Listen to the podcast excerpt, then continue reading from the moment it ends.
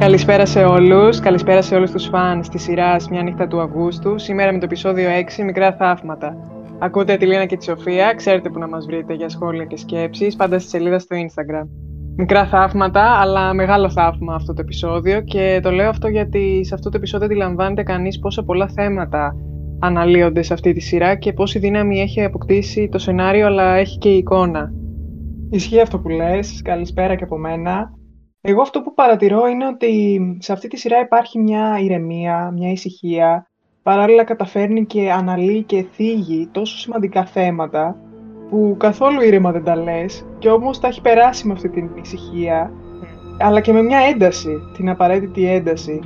Και τη στιγμή που άλλες σειρές, ξέρεις, πασχίζουν να αποδώσουν το ρεαλισμό, αυτή εδώ με μικρά ευρήματα ταρακουνάει τη βαθιά ουσία αυτών των θεμάτων. Έχει μιλήσει για τη βία, για τον εγκλωβισμό, τον απεγκλωβισμό μέσα από τις ιστορίες, ας πούμε, της Ρινιός, της νεαρής κοπέλας και για ένα σωρό άλλα που τώρα δεν μου έρχονται, αλλά πραγματικά αυτό το επεισόδιο νομίζω στο φινάλε του, ειδικά στο φινάλε του, αποκαλύπτει πόσο πολύ καλοφτιαχμένη είναι, πόσο ουσία υπάρχει, πόσο προτείνεται κάτι καλλιτεχνικά και αυτή η σκηνή στο τέλος, νομίζω και εσύ Λίνα σε αυτήν αναφέρεσαι, Ναι. είναι μια σκηνή με τη Ρινιό και τον Μάκη, ο ξυλοδαρμός της επί της ουσίας, που αν με ρωτούσες μέχρι το 7ο τουλάχιστον επεισόδιο θα την έβαζα, ξέρεις, υπότιτλο στη ζωή γουρού. Νομίζω είναι μια σκηνή παρακαταθήκη, μια σκηνή που μπορεί να σταθεί μόνη της.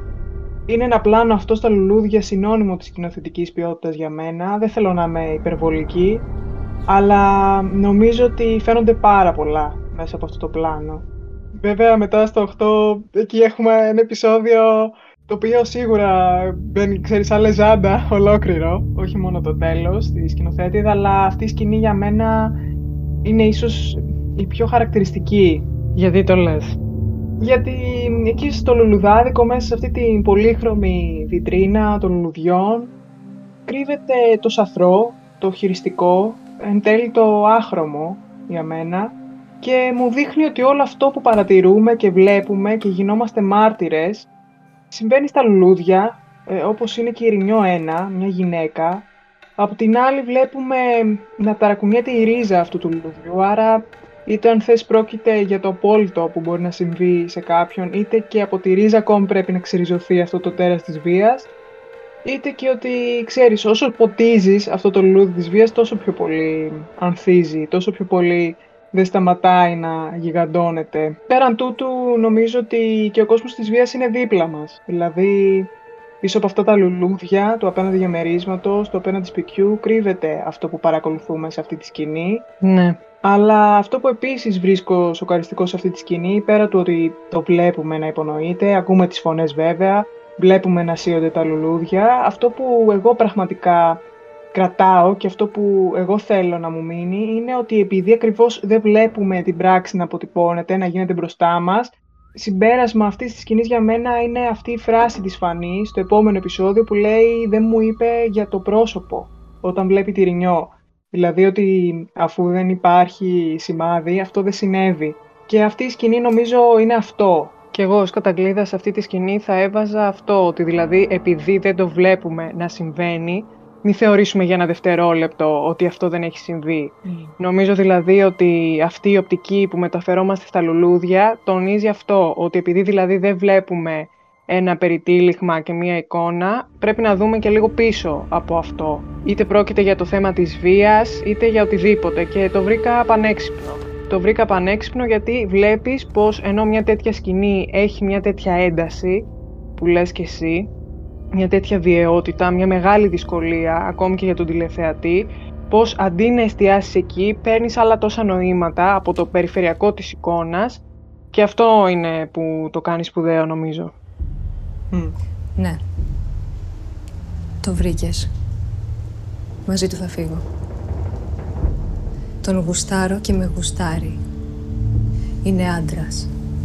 Δεν τρέχει πίσω από τη μαμάκα του. Με πιάνει στα χέρια του και με κάνει να σας ξεχνά όλους. Κόφτο. Και εσένα, και αυτή, και όλους τους βρωμιάριδες που έχετε μαζευτεί εδώ μέσα με κάνει να θυμάμαι πως είμαι ακόμα γυναίκα. Η κακοποίηση έχει πολλά ποδάρια. Θέλω να πω ότι δεν σημαίνει να τη βλέπουμε για να υπάρχει. Και εδώ την βλέπουμε στο μεγαλείο της. Ακόμα και μην βλέπουμε τον ίδιο τον ξυλοδαρμό. Επίσης, αυτή η σκηνή έχει το πολύ ενδιαφέρον για μένα ότι υπάρχει μια κλιμάκωση και στους δύο ήρωες. Δηλαδή, η λεπτομέρεια ότι ο Μάκης ακουμπά τη γραβάτα του, την φτιάχνει, έχει μια σημασία. Ότι ακουμπά με τα χέρια του τα χείλη του, ότι από την πλευρά της Ρινιός υπάρχει μια μεταστροφή στα λόγια. Εκεί που του λέει ότι δεν θα φύγει μαζί με το Μανώλη, την επόμενη στιγμή του λέει ότι σωστά το βρήκες, έτσι θα φύγω. Βαθμιδών οδηγούμαστε σε αυτό το αποτέλεσμα της σκηνής και αν κομματιάσει κανείς και τους διαλόγους ε, έχουν πολύ μεγάλη αλήθεια και νόημα. Θεωρώ όμως επιβεβλημένο ότι ξεκινάμε με αυτή τη σκηνή. Είναι μια σκηνή, σου λέω και πάλι, ότι ακόμα και μέχρι το 8 αυτή η σκηνή μου έχει χαρακτεί πάρα πολύ έντονα. Γιατί ξέρεις κιόλας πολλές φορές έχουμε συζητήσει και μαζί πώς παρουσιάζεται η βία, για το ρεαλισμό αυτής. Γιατί ναι, θέλουμε και το ρεαλισμό, θέλουμε να αποτυπώνεται με έναν τρόπο, όχι να αποτυπώνεται, να θίγεται, να αναλύεται. Αλλά ξέρεις, άμα θέλουμε και το ρεαλισμό, μπορούμε να ανοίξουμε και τις ειδήσεις. Υπάρχει παντού γύρω μας, δεν είναι, είναι οι σειρές αυτές που για πρώτη φορά την εισάγουν. Εδώ νομίζω γίνεται κάτι άλλο, κάτι ουσιώδες, κάτι σοβαρό, γιατί νομίζω, πιστεύω, ότι δεν του βάζει τα μπέλα. Δεν λέει, να δες, εδώ μιλάω για τη βία, είπα και γι' αυτό. Δεν σου βάζει τίτλο, κοίταξέ με.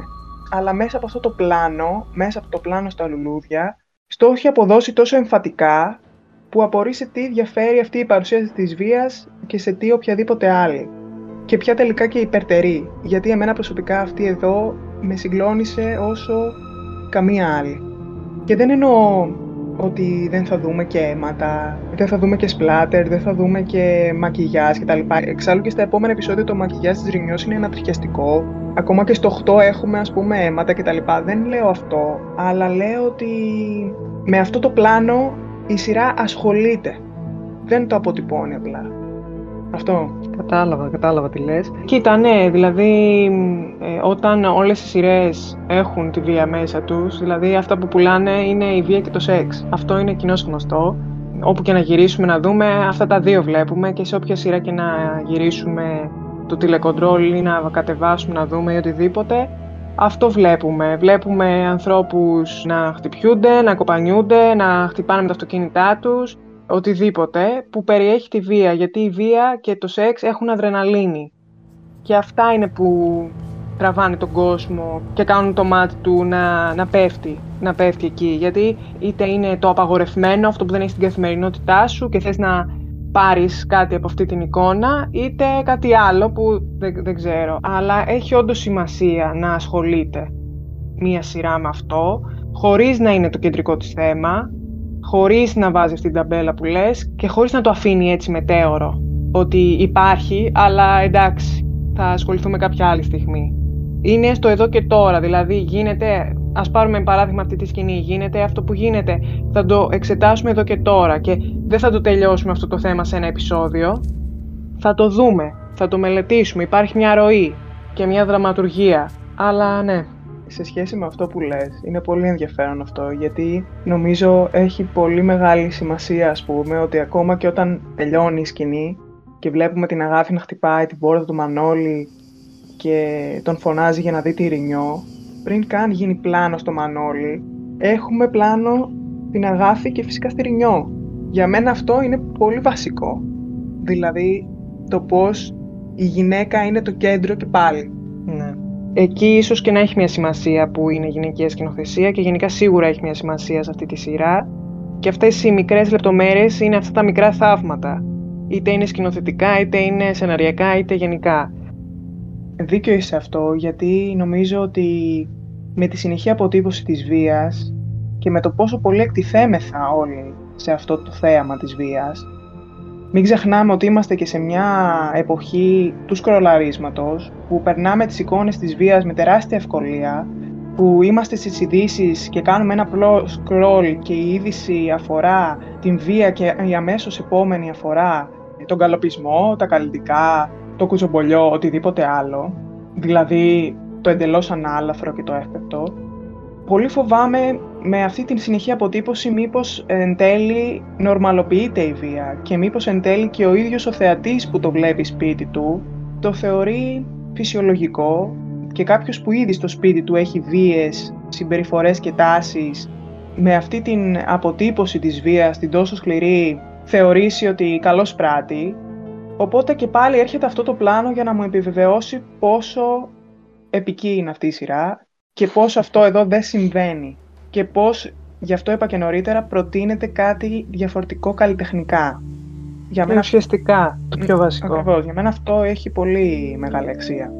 Υπάρχει ουσία, είτε την πάρουμε από αυτή τη σκηνή είτε από οποιαδήποτε άλλη και σε αυτό και σε όλα τα άλλα επεισόδια και φαίνεται είτε δούμε μικρές στιγμές μεταξύ Μανώλη και Ρινιός με τα παράθυρα που οι ματιές τους δείχνουν κάτι εκεί, είτε σε όλη την προηγούμενη διάρκεια του επεισοδίου που η Ρινιό λέει στον Μανώλη αφού δεν εμφανίζεται στο πάρτι αυτό μη μας ξαναπλησιάσεις και ότι η Χριστίνα πληγώνεται εύκολα.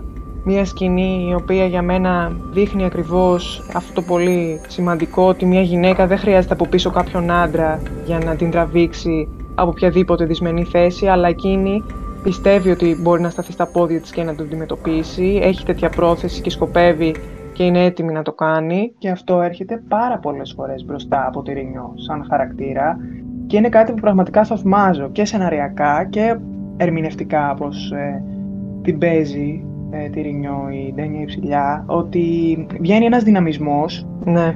και κανενός είδους εξάρτηση από ένα αντρικό υποκείμενο που θα τα βάλει με όλους και με όλα για να την ε, σώσει. Ναι. Δεν θα υπάρξει κάποιος σωτήρας για αυτή. Σε όλες αυτές τις προσφορές του Μανώλη να την βοηθήσει προβάλλει αυτό το επιχείρημα και το βρίσκω πολύ σωστό. Ναι, συμφωνώ. Συμφωνώ πάρα πολύ και σε αυτή τη σκηνή που τον σπρώχνει λίγο παραπέρα, μη μας καναπλησιάσεις ε, και τα λοιπά, μου έβγαλε και αυτό το ότι έχει και προτεραιότητα το παιδί της, σκέφτεται και σαν μάνα και ότι τελικά αυτές οι ψεύτικες υποσχέσεις είναι που δεν, ε, δεν θέλει και δεν ανέχεται πλέον. Και ενώ θα μπορούσε να πει κανείς ότι σε αυτή τη σκηνή φαίνεται και ότι ενώ λέει ότι η Χριστίνα πληγώνεται και η ίδια με τον τρόπο της πληγώνεται γιατί όλο και κάτι μπορεί να περίμενε αλλά είναι πολύ ωραίο έτσι πως ο χαρακτήρας της έχει αυτή τη δομή ναι. ως προς αυτό το κομμάτι. Ναι, ναι, μου αρέσει πάρα πολύ αυτός ο χαρακτήρας, μου αρέσει αυτή η ανεξαρτησία, ε, η πίστη στις δυνάμεις. Εντοπίζω και κάτι το ρομαντικό σε αυτά τα βλέμματα από τα παράθυρα μεταξύ της Ρινιός και του Μανώλη. Έχουν γίνει πολλές φορές κιόλας και μου αρέσει πάρα πολύ αυτό. Αλλά ξέρεις, αυτός ο δυναμισμός και αυτό το πείσμα του ότι εγώ θα φύγω από εδώ και θα τα καταφέρω και θα το κάνω και μόνη μου, ε, βγαίνει πάρα πολύ και σε αυτή τη σκηνή με το Μάκη. Όταν ε, είναι Χριστούγεννα, είναι μαζί με τις άλλες κοπέλες, τους δίνει τα δώρα και γελάει σε κάποια στιγμή. Αυτή τη σκηνή τη βρήκα συγκλονιστική, ήταν πάρα πολύ ωραία. Ναι. Θα τα αναλάβω όλα εγώ, δεν έχεις να φοβηθείς τίποτα. Θα έχει και μικρή ένα πατέρα.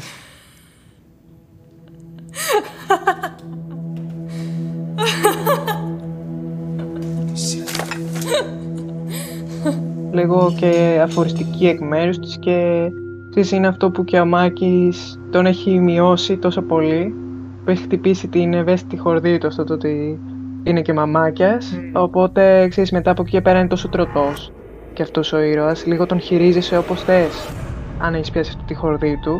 Αλλά για να επιστρέψω κι εγώ σε αυτό που λέγαμε πριν με την Ρινιό, αυτό που λες και με το δυναμισμό και με όλα αυτά φαίνεται και στη σκηνή που είναι με τον Μανώλη στο δωμάτιό της, στο πανδοχείο της Πανής, που της λέει ο Μανώλης να το φτιάξω αυτό το γραμμόφωνο, είχα ξεχάσει λέει ότι υπήρχε, και εκεί που προτείνει να το φτιάξει, τον αποθαρρύνει Δηλαδή για μένα πάλι εκεί το ίδιο με έναν τρόπο περνάει, ότι το έτσι όπως είναι γιατί εγώ θα φύγω από εδώ, οπότε δεν έχει και τόση σημασία πλέον.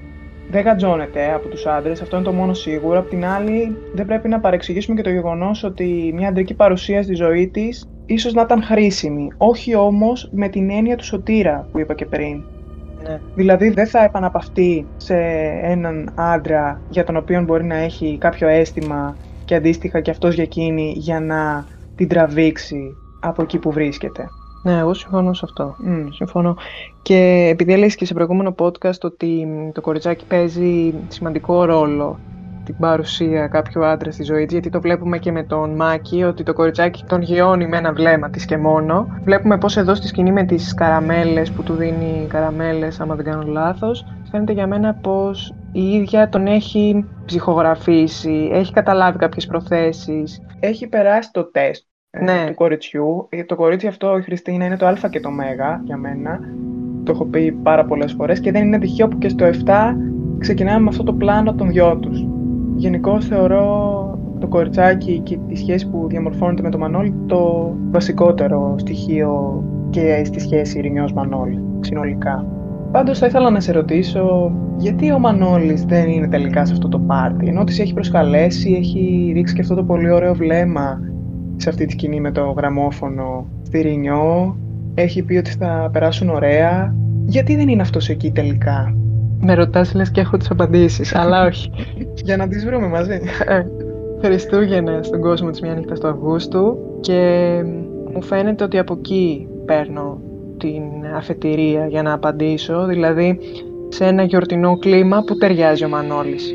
Γιατί είναι χαρή ακριβώς. Και αισθάνομαι ότι θα είναι ένα ακόμη μέρος όπου θα νιώθει λίγο παράτερος, δηλαδή εκεί που φαίνεται όλοι να διασκεδάζουν, εκείνος θα ήταν κατσούφης, θα ήταν ε, με τις σκέψεις του κάπου αλλού. Και το πιο ενδιαφέρον για μένα είναι, επειδή τον βλέπουμε πάλι μόνο του, είναι αυτό ότι σε μια ακόμη μέρα γιορτής εκείνος είναι μόνος του. Άρα τι σημαίνει αυτό; Καλά, αρχικά το πλάνο εκεί με το Μανώλη, με αυτό το κτίριο από πίσω που καπνίζει, ήταν καταπληκτικό. Έμεινα με το στόμα ανοιχτό, ήταν τέλειο. Τέλειο πλάνο. Νομίζω συμφωνώ και νομίζω η απάντηση κρύβεται όχι εκεί κατευθείαν, αλλά στη σκηνή στην οποία κυκλώνεται από την φίλη της Αγάπης και τα λόγια της παραπέμπουν τόσο πολύ στη ζωή του Μανώλη. Του μιλάει για οικογένεια, του λέει ότι είναι χρυσός άνθρωπος, του λέει ότι και από τη Ρινιό υπάρχει αυτό το αίσθημα, το βλέμμα της, ότι ο Θεός του την έχει στείλει για να κάνει αυτή τη νέα αρχή και να φύγουν μαζί και οι τρεις τους. Και νομίζω με αυτή την κίνηση της κάμερας γύρω-γύρω, με τον Μανώλη να ασφικτιά, το φως να πέφτει πάνω του, δημιούργησε μια ατμόσφαιρα αποπνικτική για μένα. Και εκεί είναι που θέλει να είναι μακριά από τον κόσμο, ίσως. Είναι το καλύτερο κορίτσι, πιο τίμια από πολλές. Θα δεις. Κάποιος από πάνω φρόντισε να ανταμώσετε εσείς οι δυο. Γιατί εγώ πιστεύω στα θάματα, κυρία Μανώλη μου. Όλα από το Θεό είναι. Και. Και πώς σε κοιτάει εκείνο, πώς σε κοιτάει. Θα το δεις πόσο ευτυχισμένο θα σε κάνει. Να φύγετε οι τρεις σας, να πάτε κάπου μακριά, να μην σας ξέρει κανείς να πούμε. Είχες περισσότερο χρόνο να σκεφτείς, γι' αυτό λες πιο ωραία πράγματα από μένα. λοιπόν, Δεν νομίζω. όχι είναι έτσι όπως το λες, δηλαδή και εγώ βλέποντας αυτή τη σκηνή αυτό το αποπνικτικό πήρα, ε, μια περιφερειακή σκηνοθεσία γύρω-γύρω από την φίλη αυτή που είναι σαν να τον περικυκλώνουν και οι σκέψεις της και το ότι βρίσκεται η σκάλα από πίσω, το ότι έχει συνέχεια ένα βλέμμα αφηγής, ότι τι μου λες τώρα κι εσύ, που να ξέρεις κι εγώ τι κουβαλάω. Γιατί όλοι βγάζουν πολύ εύκολα συμπεράσματα, αλλά κανείς δεν ξέρει το φορτίο του καθενός. Και με αυτή τη φράση που του λέει να πάτε κάπου μακριά, να μην σας ξέρει κανείς να πούμε. Ε, Μμμ. Έχει πολύ μ, ενδιαφέρον και είναι τέλειο που επανέρχεται και στο επόμενο επεισόδιο, σε αυτό το κάπου μακριά όσο πιο μακριά, που ξέρεις πρώτα είναι αυτό το μακριά είναι ένας τόπος που πρέπει να βρει κανείς πρώτα μέσα του. Δηλαδή και να μην είναι και ο καθένας που λέει να μην σας ξέρει κανείς να πούμε, να μην είσαι και εσύ πρώτα άγνωστος στον εαυτό σου. Οπότε ο Μανώλης όταν ακούει αυτό είναι σαν να μου βγάζει εμένα αυτό ότι, ότι δεν ξέρω εγώ εδώ ποιος είμαι, δεν ξέρω εγώ που βαδίζω, τι κάνω, δεν σκοπεύω να πάρω και μία ακόμη κοπέλα στο λαιμό μου και μία ακόμη ευθύνη. Είναι ενδιαφέρον αυτό που λες, γιατί ακόμα και μόνος του όμως ο Μανώλης, αντί να πλησιάζει πιο κοντά στον εαυτό του, να βρίσκει αυτό το μακριά του που λες κι εσύ, όλο και πιο μακριά από αυτό βρίσκεται. Ναι, γιατί είναι αυτό που έλεγα και σε προηγούμενα podcast, ότι όταν υπάρχει αυτό το αίσθημα, κάτι υπάρχει ανάμεσα στο Μανώλη και τη Ρινιό, αυτό σε φέρνει πιο πολύ αντιμέτωπο και με σένα και με τον άλλον βέβαια, αλλά πρώτα με σένα. Οπότε επειδή υπάρχει κάποιο συνέστημα, αυτό σημαίνει ότι κάπως πρέπει να το διαχειριστεί και σε αυτή τη σκηνή φαίνεται να υπάρχει αυτή η τάση για φυγή, άρα γι' αυτό καταλήγει μόνος του κάπως. Σε αυτό το επεισόδιο βεβαίως είχαμε και Αγάθη Σταύρο, πού το πάμε αυτό. Πάρα πολύ ωραίες σκηνές και σε αυτό το επεισόδιο. Είμαστε φανατικές νομίζω. Είμαστε, ναι. Αρχικά είχαμε την πράσινη σκηνή, στην οποία τυχαία συναντιέται η Αγάθη με το Σταύρο, πέφτει με το ποδήλατο. Πάλι μου βγάζει αυτό το παιδικό, το αμήχανο. Πάλι παρασύρθηκε και έπεσε και «Αχ, καλέ μου άνθρωπε!» Τέλειο και λίγο κωμικό εκεί. Αλλά, Ναι. αλλά ρε εσύ μετά πόσο βαρεύει μια σκηνή και λένε όλο αυτό μέσω με υπονοούμενα. Μμ. Με υπονοούμενα ότι δηλαδή ότι αυτός δεν θα είναι εντάξει απέναντί σου και ότι λέει και η Αγάθη ότι εγώ θα είμαι καλά και με έναν φυσιολογικό άνθρωπο. Ναι. Πολύ ωραίο και πώς μετά εκεί για να επινοήσει κάτι, μια αφορμή για να ξανασυναντηθούν, βγάζει αυτό από το μυαλό της στο ρεβεγιόν. Μα και- το κάνει για αυτόν. Ναι. Δηλαδή, έχει αυτό το εφηβικό. Ε, ότι- βρίσκεις αφορμές, φτιάχνεις αφορμές. Αυτό- Και αυτό, αλλά και αυτό το εφηβικό ότι μόνο για σένα, ξέρεις. Θα, ή ας πούμε πώς είναι αυτό το στα νιάτα που θα στολιστώ για να με δει αυτός. Ναι. Αυτό συμβαίνει και με αυτούς τους δύο, ότι θα σκεφτώ και θα περιμένω μόνο εκείνον. Είναι πολύ ωραίο και πώς το παρελθόν του Σταύρου υπάρχει σε κάθε βλέμμα του ναι. και πώς δεν τολμά, αλλά αφήνεται Μμ. κιόλας. Είσαι υπέροχη γυναίκα. Και ελπίζω να βρεις κάποιον άνθρωπο αντάξιός σου. Να μην σε στενοχωρήσει ποτέ. Και να σου χαρίσει μόνο ευτυχία. Είμαι ένα κανονικό άνθρωπο, εντάξει θα είμαι. Αλλά αυτός δεν θα είναι εντάξει όμως. Γιατί θα νιώθει πάντα ότι... Ότι δεν του αξίζεις. Ότι σε χαράμισε. Και πολύ ωραίος σε αυτή τη σκηνή στο, στο πανδοχείο της Αγάθης που η Αγάθη τραγουδάει. Και εκεί ο Σταύρος είναι όντως μπροστά και τη βλέπει. Και η Αγάθη πλέον έχει την παρουσία του. Μμ, ωραίο. Πολύ σημαντικό. Ωραίο, δεν το Ναι. είχα σκεφτεί. Εντάξει, εμένα μου άρεσε πάρα πολύ και το χειροφίλημα και το Αυτό αγάπη έλειπε. που λέει, αλλά βλέπεις πάλι και στο βλέμμα όταν την ακολουθεί κάτι Μμ. σκοτεινιάζει. Μ' αρέσει πάρα πολύ όλο αυτό που, που υπάρχει και σίγουρα στα επόμενα επεισόδια θα εξερευνηθεί αυτό. Αναμένω πώς και πώς. Μα ήδη ρε, εσύ στο 8 είχαμε εκεί ζουμί, ωραίο. Ναι, ναι, ναι. Έχει εξελίξει. Σπάσαμε το σύνηθες και δεν ξεκινήσαμε με Μαρία και Κυρίτσι αυτή τη φορά. Νομίζω όμως είναι η ώρα. Είναι η ώρα, όντως, γιατί είμαστε και σε ένα επεισόδιο στο οποίο η Μαρία και ο Νίκος χάνουν το παιδί τους. Δηλαδή, η αρπαγή της μικρής Σοφίας από την ε, Όλγα και την Ειρήνη έρχεται να τους συνταράξεις στη θέμελα. Έχουμε το πρώτο voice over του Αντώνη με το γράμμα στον Μανώλη να περιγράφει πώς ε, η Μαρία και ο Νίκος έχουν στερηθεί το παιδί τους ε, αυτές τις μέρες τις γιορτινές και αυτά τα πλάνα τα οποία δείχνουν μια σκηνή στις φάσεις της, δηλαδή πως ε, ο καυγάς, η ένταση, η απελπισία, η αγωνία, ο θυμός, το δυσδιαχείριστο έρχονται να, να ταράξουν και να φέρουν και τους δύο ήρωες στα όρια τους, στα προσωπικά τους όρια, αλλά και ο ζευγάρι.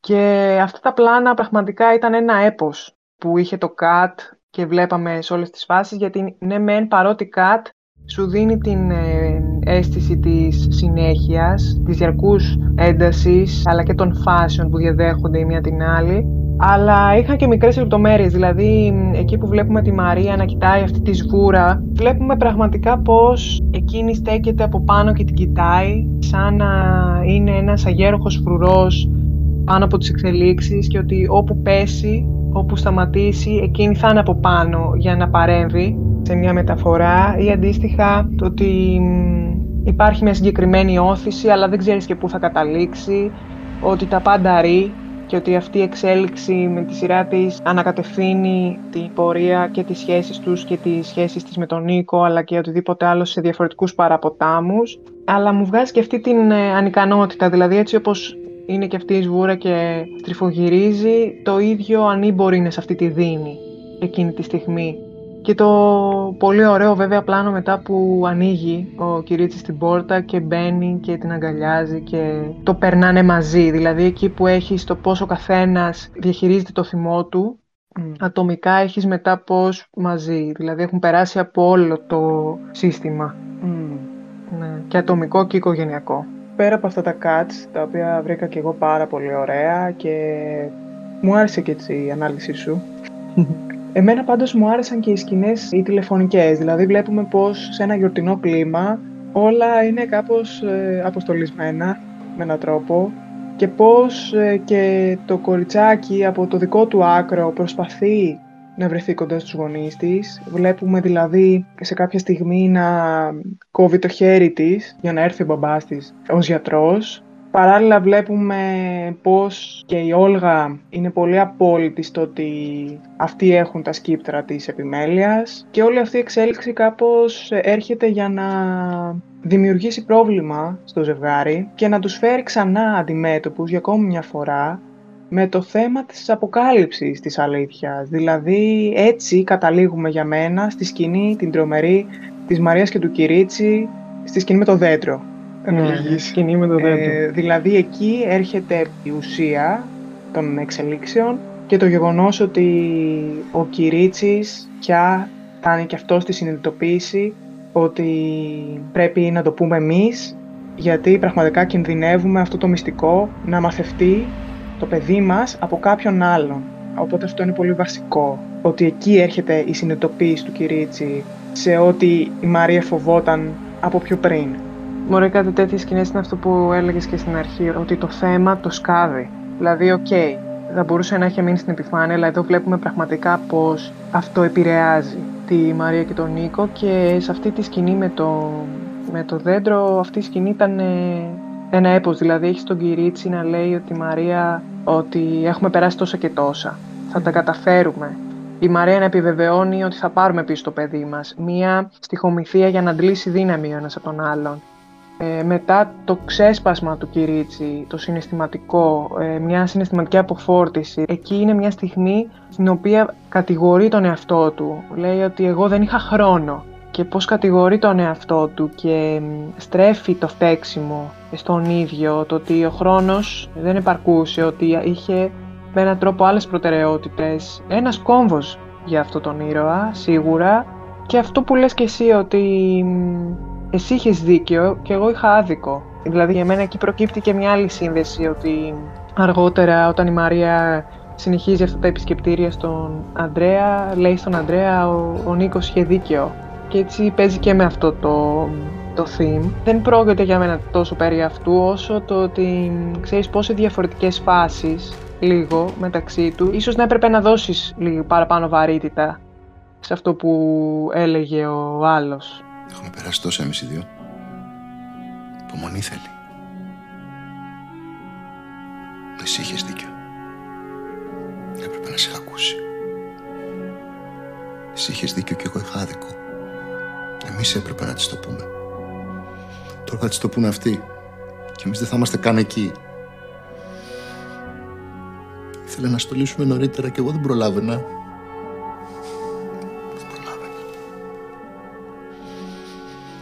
Εγώ αυτό που παρατηρώ και μου αρέσει πάρα πολύ είναι η συναισθηματική ευαλωτότητα του Κυρίτσι, έτσι όπως την ερμηνεύει και ο λογοθέτης. Νομίζω είναι από τις καλύτερες σκηνές του ναι, ναι. μέχρι στιγμής, το 6, αλλά και μια αντιστροφή ρόλων που για μένα έχει πολύ ενδιαφέρον, αλλά που μετά έρχεται και αυτή να ε, αντιστραφεί, να ανατραπεί, ναι. Δηλαδή, ε, εκεί που θα περίμενε κανείς η Μαρία, ίσως, δεν ξέρω κιόλας, να είναι πιο συναισθηματική στον Κυρίτσι, να προσπαθεί να βρει στήριγμα σε αυτόν. Βλέπουμε τον Κυρίτσι να έχει αυτό το ξέσπασμα, αλλά μετά πάλι η Μαρία να έχει το δικό της ξέσπασμα. Και αυτό είναι το ενδιαφέρον σε αυτή τη σκηνή, ότι το ξέσπασμα της Μαρίας έρχεται όταν εκείνη είναι μόνη της. Mm. Δηλαδή και τον διώχνει και λίγο, πήγαινε να κάνει τις δουλειές σου, γιατί έχει φτάσει σε αυτό το σημείο της δικής της έκρηξης. Βέβαια να πούμε ότι και τα χέρια έχουν πρωτεύοντα ρόλο σε αυτή τη σκηνή πώς το πιάνουν, πώς μετά σηκώνονται μαζί. Και αυτό πάλι, τι ωραίος συμβολισμός, ότι σηκώνονται μαζί. Αλλά φεύγοντας ο Κυρίτσης και βλέποντας μετά τη Μαρία μόνη της να ακολουθεί το δικό της ξέσπασμα, μετά το τέλος της σκηνής μου είπες Λίνα ότι αυτό είναι πολύ Μαρία. Ναι. Και συμφώνησα πάρα πολύ. Ναι. Όταν ε, ρίχνει το δέντρο εκεί και μαζεύει τα χώματα με αυτή τη μανία κιόλας.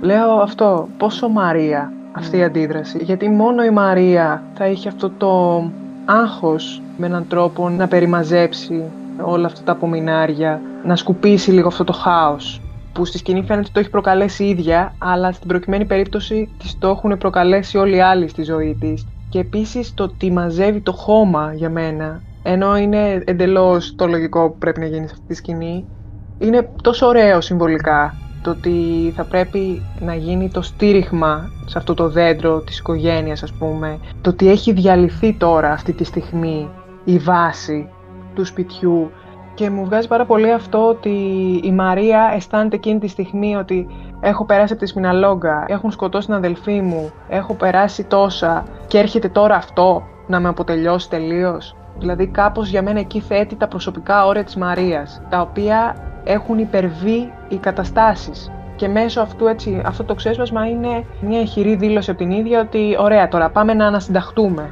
Μαζεύει το χώμα αυτό και είναι πάμε τώρα να ανασυνταχτούμε. Το, το ξεσπάσαμε, το βγάλαμε, το εκτονώσαμε. Πάμε να δούμε τι έρχεται μετά και πώς θα το αντιμετωπίσουμε και αυτό. Να συνθέσουμε τα κομμάτια μας ξανά και να προχωρήσουμε. Για μένα αυτό ήταν. Ναι, πάρα πολύ ωραία σκηνή. Εντάξει, και η σκαφιδά ρεσιτάλ, εγώ θα το λέω συνέχεια. είναι, είναι αγαπημένη πολύ. Ναι, ναι. Και άμα το σκεφτείς και μεγάλη σκηνή.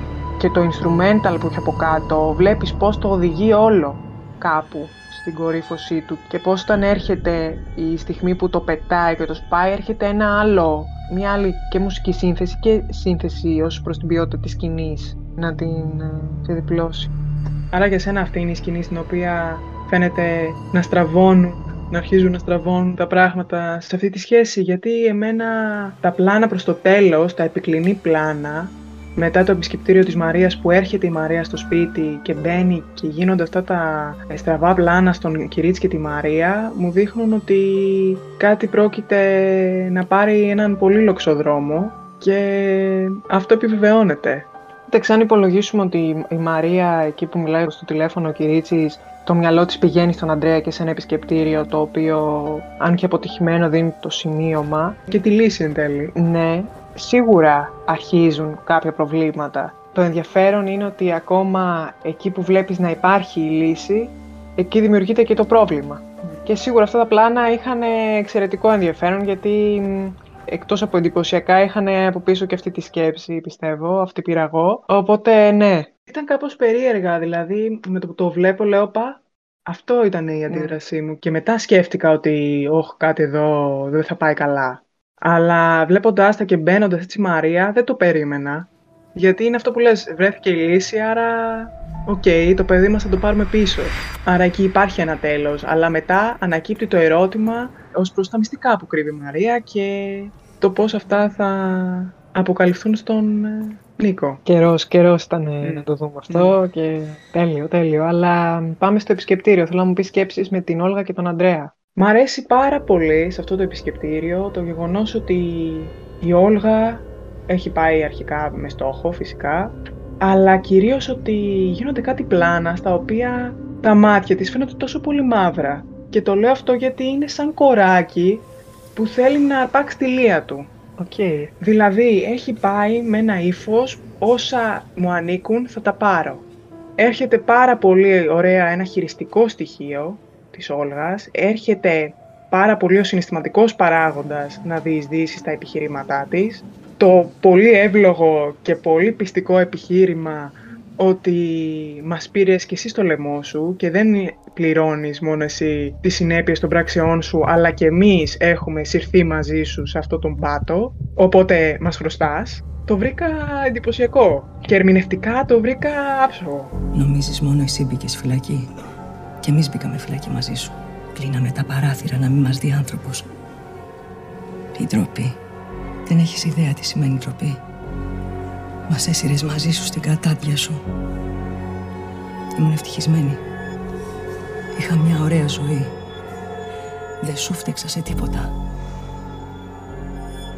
Το λιγότερο που μπορείς να κάνεις είναι αυτό που σου ζητάω. Μου το χρωστάς. Ένα πλάνο που ξεχώρισα πάρα πολύ σε αυτή τη σκηνή είναι αυτό πως ενώ την δείχνει από πίσω την Όλγα η κάμερα φαίνεται να απομακρύνεται και λίγο από τον Αντρέα και από την ίδια, που για μένα δείχνει και αυτή την συναισθηματική απόσταση των αδελφών και την έκπληξη που περιβάλλει αυτό το επισκεπτήριο, μία περιέργεια και το γεγονός ότι πρόκειται για, για μία αφυπνιστική σκηνή. και για τον Αντρέα που αντιλαμβάνεται τι γίνεται έξω, με την έννοια ότι πλέον ξέρει τι γίνεται με το παιδί, με την ε, επιμέλεια, ότι ο παππούς Βανδουλάκης έχει δώσει ε, την περιουσία στην μικρή Σοφία, το αντιλαμβάνεται χωρίς να του πει κανείς τίποτα, μόνο και μόνο από τα λόγια της Όλγας και πώς εκείνη αυτό που λες πλάθει όλα αυτά που θέλει να πει, αποκαλώντας τον μόνο μια φορά Ανδρέα. Δηλαδή πόσο ωραία λεπτομέρεια να έχεις την αδελφή του να τον αποκαλεί Ανδρέα με το όνομά του μόνο μία φορά και σε ένα ευαίσθητο σημείο. Πολύ έξυπνο, πολύ ωραίο, πάρα πολύ προσεχμένο, τέλειο. Τέλειο. Εκεί ήταν πολύ ωραίο το σενάριο. Ήταν, ήταν μια σκηνή έτσι, πολύ δυνατή. Γιατί βλέπεις και πάλι ότι όλα γίνονται για το συμφέρον, όλα γίνονται για τα λεφτά. Επιβεβαιώνεται αυτό το παρατσούκλι της ξυνής μέσα σου πολλές φορές. Αλλά είναι μια εντυπωσιακή σκηνή. Ακόμα και από την είσοδο του Ανδρέα που σου θυμίζει την είσοδο του Ανδρέα όταν είδε πρώτη φορά την Μαρία, πώς περνούσε τότε το φως πάνω του, τώρα εδώ πέρα μια πάλι έκπληξη στα μάτια του. Ε, εντυπωσιακό. Μ' άρεσε πάρα πολύ. Δηλαδή από τις σκηνέ του επεισοδίου που ξετρελάθηκα. Και είναι και φοβερή ηθοποιός αυτή, έχει ταιριάξει τέλεια. Mm. Τέλεια. Επιπλέον ε, στις φυλακές έχουμε πάλι τον Χρόνη να προβάλλει. Ο Ανδρέας τώρα έρχεται πρώτη φορά αντιμέτωπος με τις συνέπειες του να δώσει αυτό το μαχαίρι μέσα από τη βίβλο σε αυτό το κελί και είναι κάτι που ξεδιπλώνεται πιο πολύ και στα επόμενα επεισόδια. Εδώ γίνεται μια πολύ δυνατή αρχή με αυτούς τους δύο χαρακτήρες. Και εγώ νομίζω ότι από το 8 και μετά βλέπουμε αυτή τη σχέση να πηγαίνει αλλού. Εντάξει και στο 7 υπάρχουν κάποιες πολύ δυνατές, ναι. αλλά τώρα χτίζει σιγά σιγά ναι. σκαλοπάτι σκαλοπάτι αυτή τη σχέση. Ναι. Αλλά μια ωραία σχέση που έτσι για να έχουμε και το θετικό του πράγματος που αναπτύσσεται στις φυλακές είναι αυτή με το δεσμοφύλακα και την νεαρή κοπέλα που πραγματικά πολύ ενδιαφέρον πώς έχουν βάλει αυτό το δεσμοφύλακα να ενδιαφέρεται και μάλλον να έχει αντιληφθεί τι συμβαίνει πίσω από τις κλειστές πόρτες του Ντρετάκη και με τη βία. Πόσο μάλλον όταν πρόκειται να μπει σε αυτό το δωμάτιο η κοπέλα αυτή που φαίνεται να τον ενδιαφέρει. Και πώς μετά στο λεωφορείο την αναζητάει και θέλει να μάθει και το τελείωμα αυτής με το να πάρει το μαντίλι είναι σαν να έχει πάρει και ένα κομμάτι της με έναν τρόπο. Αυτό το ζευγάρι έχει να κάνει με τη φυγή πολύ έντονα, με τον απεγκλωβισμό, να πάλι τα θέματα που λέγαμε στην αρχή.